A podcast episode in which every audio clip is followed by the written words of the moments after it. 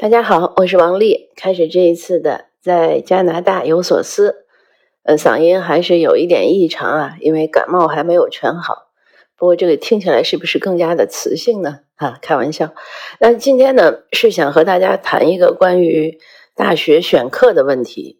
或者说选专业的问题吧，因为也有听友讲，我前两天推过那个，我说我官宣空巢，有个听友呢就跟我回复我说，他也是跟我一样的境遇，他他也是空巢了，所以呢，他也是说，嗯，那我他跟儿子也各自单飞三十年，可是今天早晨呢，听友又给我留言说，哎呦，这飞着可能还有点困难单飞，因为这个孩子呢是去一个我们来我们这边一个有名的大学，选了一个理科专业。嗯，觉得挺好，但是真的来上的时候呢，觉得课程有点困难，孩子担心要挂科。那这个事儿呢，其实是个很普通的事儿。挂科这个事儿，在我据我了解到，周围的很多学生都是常见的。像在加拿大，我以前看到过数据，现在不知道。前些年我写文章的时候用过，他差不多大一一年的这个退学，就是包括你转其他专业啊什么。整个就有个百分之三十几，好像，而且越是名校，这个概率越高，因为它真的是宽进严出。你别说他这个了，我昨天收着我这学期的第一份作业的批改，我们不是要写那个 land acknowledgement，那我老师给了很多问题，我都逐一回答了。我没想到的是，我们老师那么忙。她是那个甘乃迪的太太，前面我也讲过，就是我们前一任温哥华市长的太太。她忙呢，是因为一个是我听她讲，她带了多少个班，一百多个学生今年。还有呢，她热衷于，她应该是 NDP 的吧，她热衷于 NDP 的党务工作，经常听她，她一讲就讲她在做什么，那她真的是很忙。她这么忙的情况下，她给我们这些大学生们 改作业。他竟然是改的非常细，我原来想着他可能看一看你交了，他给你个分就算了。昨天他说你们都能能从那个网站的后台看到你的作业，我就看了一下，我得了九分，还不错，因为他可能满分是十分，但是他把我的每一条错都指出来，他甚至指出来，他说这个这个索引这个注释的格式不对，还有呢更更好玩的是，我有一个有一个第二个问题，我我写了一段话。他他的批注是，他说你写的很好，但是这个没有回答我的问题，所以你可见就是这样的一个，我觉得是一个我去打酱油学的一个专业，呃，而且是这样的一个软性专业。我我们那个叫 Introduction of Canadian Government，就是加拿大政府简述，呃，那它属于政治学的初级入门课程，就是这么一个入门课程，而且是在一个社区大学里。那这样的一个老师，他能把作业改的这么细，你可见，如果是说那些名校里啊，就是他是不是会更严呢？那我想他肯定是更严，而且是那种理科专业，那他就更是对就是对，错就是错，他可能没有其他答案，他还不像文科这个，你你有一些生发呀，你有一些感慨，招边可能就行。所以呢，就是大家如果你的小孩呀，或者。呃，自己啊，你如果选了这个上了这个大学，觉得很难，这很正常。呃，这个第一呢，说明很正常；第二，说明什么问题？就是以我的拙见呀，我认为你肯定是选错了专业。呃，大家其实可以想一想，你只要是什么东西你喜欢的，一定是你擅长的，或者你一琢磨它就能通的。如果什么东西你怎么琢磨它都不通，理论上你是不会喜欢它的。我至今还没有遇到一个人。说我学数学学不通，我就特别喜欢学，或者像我这样的，我做饭怎么别人都说不好吃，我还特别爱做。我没有见过这么执拗的人，我见过绝大多数，就是我所见到，就是他哎，他爱做饭，就是他怎么做都好吃。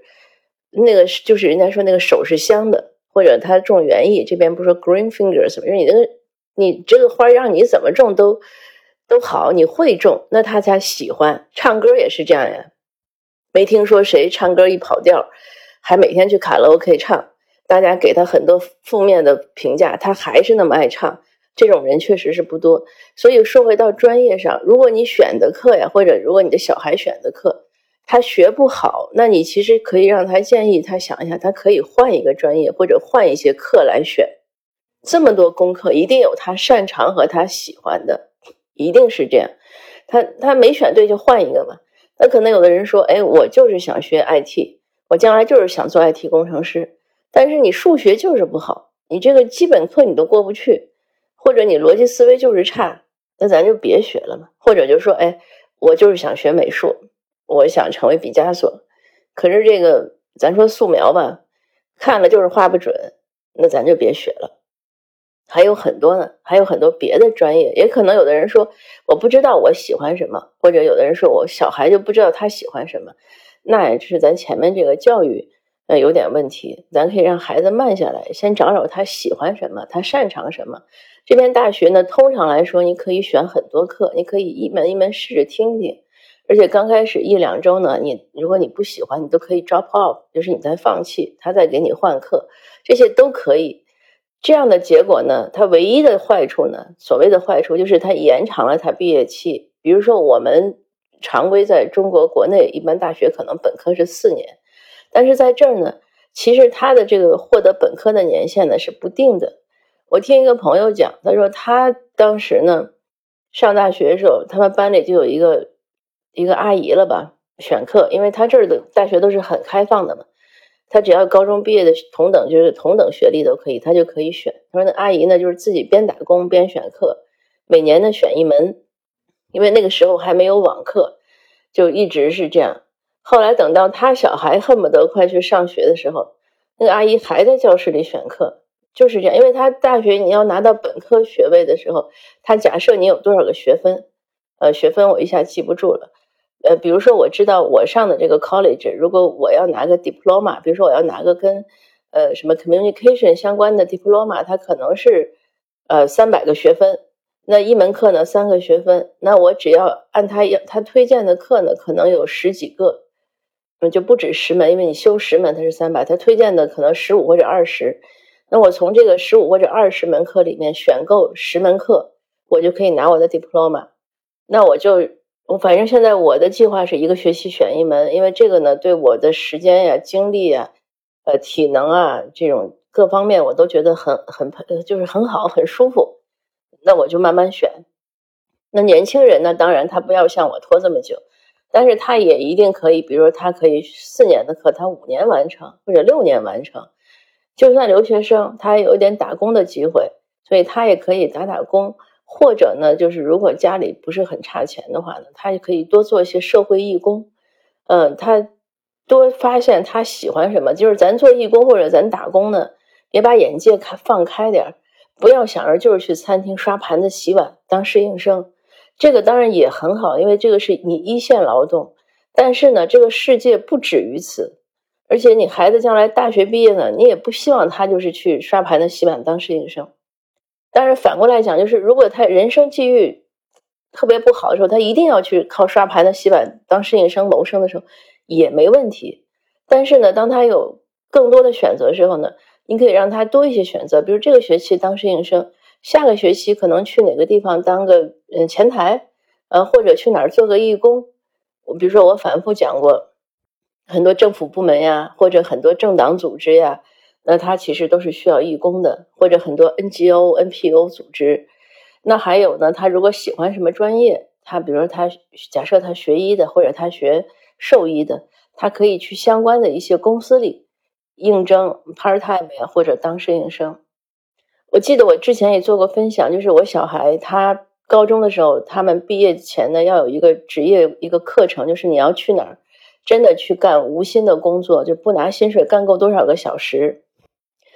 他们很多同学呢，都是去了麦当劳呀、那个星巴克呀，或者这样的一些地方去做这样的工作。呃，那当然之后呢，他也可以就直接所谓转正，就是拿钱去打这个工。他也因为这边十六岁就可以打工了。那我小孩呢，他也跟我讨论过。刚开始呢，我也想让他去这些地方。我说你，因为我觉得我小孩从小养在家里吧，嗯，我们家也没有太多家务活，所以这个孩子呢，就是。嗯，在劳动方面不是那么那么丰富的经历，但是我小孩呢，他自己比较冷静。他说他问过他们去这些麦当劳呀、星巴克打工的同学，嗯，但是他问了具体怎么谈的，我也不知道。他结论就是，他说我觉得我不喜欢，嗯，我将来也不想去干这个事情。我就是谋生，我也有其他的方方法，嗯嗯，而且他觉得我在这上面也学不到什么。我说那你想做什么呢？后来我们说了一下，就是说那去律所或者 accounting 公司。但是小孩当时他有点出头，他说人家会要我吗？我说那你就寄个简历给人家。结果我当时我记得我分享中也讲，我非常感谢那家律所，人家就要他了，而且并不知道。我说是不是知道你是学霸呀？因为他那个成绩在他们年级中是前前一两名的。他说不是，他说我那个简历上没写这些，就人家就是那个看了他大概的申请，就要他面试，面试呢就过了，过了呢他就每天去那个律所。我说干嘛？具体他也不讲，他说就是帮人家整理文件。呃，然后有一天人家可能那个。需要更多的空间，还告诉他说：“你今天别来了，我们这儿要开会什么的。”但是他在那儿呢，确实是学到一些，因为就是这个着装，他头一天呢穿着全套西装，然后律所的人说：“你不用穿那么正式。”他看了看呢，一半人好像也都没穿西装。他第二天呢就穿了个便装，律所的人说呢：“这又太不正式了，你还得穿的正式点。”后来他就琢磨，就是衬衣扎在裤子里。就是这样，嗯，西装衬衣，但是不穿西装外套，呃，这就也是一些学习的过程，而且他学习怎么说话呀，怎么样？所以，我我我举这个例子，就是说，你其实有很多的选择，呃，让孩子，如果他是中学在这儿留学或者读书，他有很多选择；如果大学来了呢，他因为很多人孩子确实是可能从小不是很知道自己喜欢什么，其实包括我自己。我一直觉得我想学理科，所以我我前面分享也讲过，我书里也写过。我高中我们当时还是分文理科的嘛，八十年代。那我高二的时候，就高一结束选文理科的时候，我爸妈是很好的，他们尤其我我爸妈这个就是思想很开明，因为我父亲是学教育的。当时那个表要家长签字，我爸都说，他说我先给你签了字，你爱选啥选啥，你不要有压力。嗯，但是我自己就是觉得。要各种原因吧，想学理科。当时我的数理化其实都不及格，就是高一期末考试，我的数理化都不及格。呃，这个好像可以再次重新分享一下，给很多家长励志。就是像我这样的学渣，我后来也能读到博士。嗯，这个我从小确实学习不好，虽然我很努力，但是不是那种尖子生。我很庆幸我小孩的这个智商好像都是遗传了我先生的。当然这是个题外话。那就是说，我说回我自己，其实我当时一直觉得我想学医，想学生，呃，所以后来去学了农，因为真的当时是想报浙大的，我记得是基因工程吧，但是我那个分数根本不够，高考的时候报医呢，我妈是医生，因为医生他们同事都说太累了，不要让孩子再学了，嗯，那我又想学兽医，那家里呢又觉得好像兽医又差点事，后来我就去学了农业。那当然，最后也没有没有做了做生意。那我真正发现我的兴趣所在的时候，就是我喜欢写论文。那就是我三十几岁去读硕士的时候。这个当然前面也也讲过了，就不详细讲。那我想讲，就是说我们每个人可能发现自己兴趣呢，都有一个呃早或者晚的过程，所以要多鼓励年轻人，你小孩呀或者自己。你多一些尝试，如果就很简单，如果这个功课你选了，你你你画都是 A，你都毫不费力，学的特别感兴趣，就甘之如饴，津津有味，那咱就选对了，咱就往前走。如果选了之后怎么都不行，咱不要怀疑自己，嗯，就怀疑自己，就是不用怀疑自己的能力啊或者什么，那就是选错了，咱就换一个就完了。要学习这个事儿上，嗯，他死磕的前提是你已经入，就是。上道了，那你死磕；如果就是这个不开窍，他上不了道，就别磕了，咱就赶紧换一个，都不是个问题。呃，还有呢，我也想说呢，他其实在这边 college 里面有很多课。我前几天呢很意外，就突然遇到了我孩子小学同学的一个妈妈。那个妈妈呢，因为我孩子上小学的时候，我当时忙着学习啊，写论文呀，就各种忙翻译书。而且英语也不好，性格也内向，就是没什么社交。那个妈妈呢，是我唯唯二唯三的一个聊天的妈妈。她是伊朗人，嗯，她比我大两岁，大几岁吧。所以当时伊朗政变，就是伊朗大家知道，以前是一个王国，后来变成现在政教合一的国家。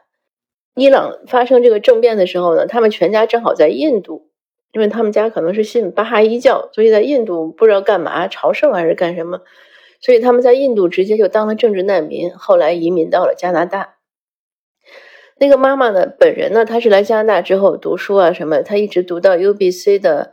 呃，我印象中应该是机械博士，就一个女生呀，她读机械而且读到博士，这个也是很难的。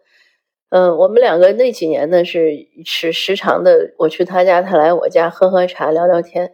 后来因为孩子上初中不在一个学校，那慢慢的也就忙了，就没联系。前天呢，我在银行，他突然看见我了，哎，我们就重逢了。那我当然就问了，我说你，因为他的女儿和我儿子呢，正好是小学同学。而且呢，他们都是 gifted，就是我前面分享也讲过，这边 B.C 省呢有一个 gifted 计划，它也叫 Challenger 计划。它因为整个加拿大的教育呢，就是我们讲讲呃地板低，天花板高，就是你只要是个适龄的学生，你都要读完 K 到十二年级。他即使到家里去给你辅导或者怎么样。所以，他整个公立学校那个班里的进度呢，好像看起来就慢一点，因为他希望班里所有的同学都能跟上。那每个孩子的学习能力啊，或者兴趣不一样。那如果班里有些可能有的时候有自闭症啊，或者一些什么其他症状的孩子呢，他就也就会更慢一点。但这个都不是问题，因为他有一套系统，就是他认为，呃，比如说有些孩子你学习慢，你需要 special aid，需要特别帮助。但是有些孩子呢。你学习能力可能很强，嗯，他有一个检测，他叫就是 gifted program 或者 challenge program。他认为你也需要帮助，而且我观察确实这些学习能力强的孩子呢，嗯，很多或者八成吧，那个情绪都不稳定，因为他们做活动，后来二年级还是二年级应该是选过，选出来呢，他们有十几个孩子，我也参加过他们的活动，那我觉得这些孩子们呢。大部分情绪都不是很稳定。后来我自己写文章的时候也查过，他也是这样。而且你想呢，就是人生各种商值吧，什么各种能力，我我认为是个总和。你有的地方太强，有的地方可能就偏弱一点。那总之呢，就是这些 challenge 或者 gifted program 的孩子呢，他们被认为，因为他们有一套考试，那个考试卷很厚。我没见过考试卷，但是老师后来问过我，就跟我，因为他你孩子入选之后，他要问你说。你愿不愿意孩子去参加加入这个项目？那有一些家长确实就不愿意。咱华人基本上都愿意，而且巴不得，嗯，觉得肯定会给孩子很多更多的培训。但是我也知道有一些族裔的人，他就不愿意。他说我不希望我的孩子变得 special，他这样就挺好，不要给他更多的压力。那我去被老师约去，他都是一对一面谈。那老师呢就给我介绍了一下题，就老师给我介绍了，我记得三四道题吧。我每一道题我都没答对，然后当然老师也不会说你错，老师就说哦，嗯，他们给的答案呢是另外一个，所以就说他确实是测一些方面的，呃，不管是智商啊还是什么逻辑方面的一些能力。那他的女儿呢和我儿子都进了这个计划，而且他女儿给我印象是那种很爱学习的。有一次我在他们家，我们俩聊天那一段呢，好像我刚知道有这个可汗一个叫可汗网校的。我就跟他妈妈聊，那个小姑娘一听呢，她本来正在那玩，就是在厨房里，她一听呢，她就跃跃欲试，她就跟妈妈说：“她说我想上楼去，我想回到房间试一下这个网校。”就这个给我印象特别深。回来我还跟我儿子说，因为这个网校是我介绍给我儿子，我希望他能自己学习一下，但是他没兴趣。我还用这个故事又激励了他一下，但是他也没兴趣，那这事儿就过去了。所以就这样的一个。家庭背景和这样的一个孩子的背景，当我遇到他妈妈重逢的时候，我们就说起孩子上哪儿读书了。那他妈说就在那个社区学校，嗯，然后我让他，他和他哥都是，我让他们将来再去，因为我们有一个就转学计划，就是你在这个拿拿的学分，像 UBC 是可以承认的。那我想他可能有几个理由，第一，可能学费相对便宜一点，而且离家近。那他就住在家里就行，等他大一点，他再去学校住也挺好。嗯，他妈也认为这样的更安全，就因为现在大学里有些孩子吸毒呀什么，如果你太年轻的，可能不容易控制自己。那还有他就是觉得你能更好的发现自己喜欢什么，所以这个就是很多条道路，就是从 college 里面转学到 university 里面，这也是可行的。而且这个可能有更多的一个机会，让你尝试更多的科目。今天这个分享有点长，最后一两分钟，我想抓紧说，即使这些好像学术方面的我们都不喜欢，你还可以学电工呀、水工呀、木工呀，做一些，比如说像 builder，他建商的一些执照呀，这些也是非常实用。还有什么锅炉修理啊，非常实用，而且是，就是你一定不会失业，永远不会失业，收入也很高。比如说我们现在房子在装修。那那个水工师傅，我看他一个人要做全屋的很多工作，那相当来说呢，他自己喜欢，我也跟他聊过，他说我做了十多年了。那我觉得喜欢就是最好的，因为有的人就是喜欢动手，有的人可能喜欢动脑。你其实像我，我自己觉得特别特别解压的一个事儿，就是你给我一堆碗，我在那儿一个人默默的把它拿手洗完了，那都洗干净了放在那儿，这个对我是个很解压的过程。那这个今天分享的就大概到这儿。我就是想告诉那些呃一些父母啊，或者一些年轻人，呃，当你一条路走不通的时候呢，试下另外一条路。呃，这个世界的天就是天地很广阔，有很多地儿呢，我们可能都不知道。嗯，我们要多了解，然后多尝试。生活呢有一一千万种可能性，嗯，不要被一种，就是不要在一棵树上吊死。呃，那今今天的分享呢就到这儿，谢谢您的收听，我们下次见。